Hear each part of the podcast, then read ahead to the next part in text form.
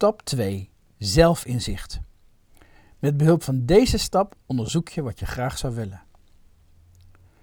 Vraag je eerst even af hoe het met je is, voordat je aan deze stap begint. Hoe zit je in je vel? Waar denk je aan?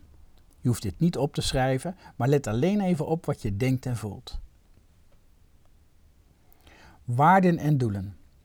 Wat is het verschil tussen waarden en doelen? Waarden zijn wat je belangrijk vindt om na te streven. Ze geven een richting aan je handelen. Een waarde is als naar het westen gaan. Hoe ver je ook reist, je komt nooit in het westen aan. Een doel is wat je onderweg wilt bereiken. En als je je doel hebt bereikt, kun je dat van je lijstje afstrepen. Een doel is de stad die je aandoet als je naar het westen rijdt. Een voorbeeld om het verschil duidelijk te maken. Je wilt een cursus gaan doen. Het volgen van een cursus is een doel.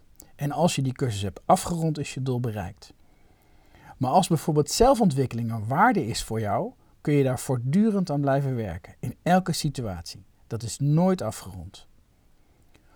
Onbewust ben je in je gedachten vaak druk bezig met het vermijden van frustraties, teleurstellingen, angsten, pijnlijke afwijzing, falen, etc. Daardoor vergeet je je te richten op wat je wel graag wilt.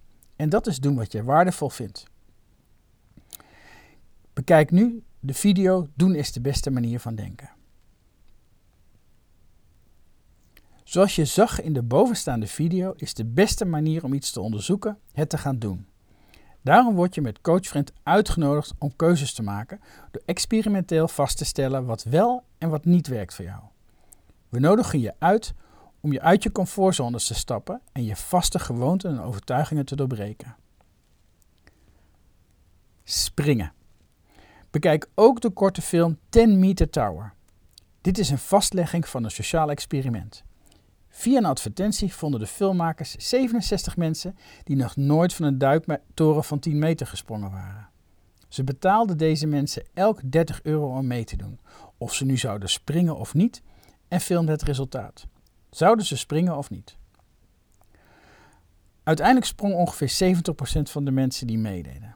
Natuurlijk speelde de aanwezigheid van de camera's en de microfoons daarbij een rol. Net als de sociale druk van de mensen die beneden op hun beurt stonden te wachten.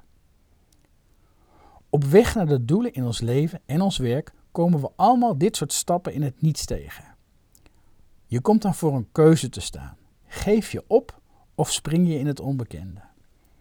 Je verstand zegt of schreeuwt nee.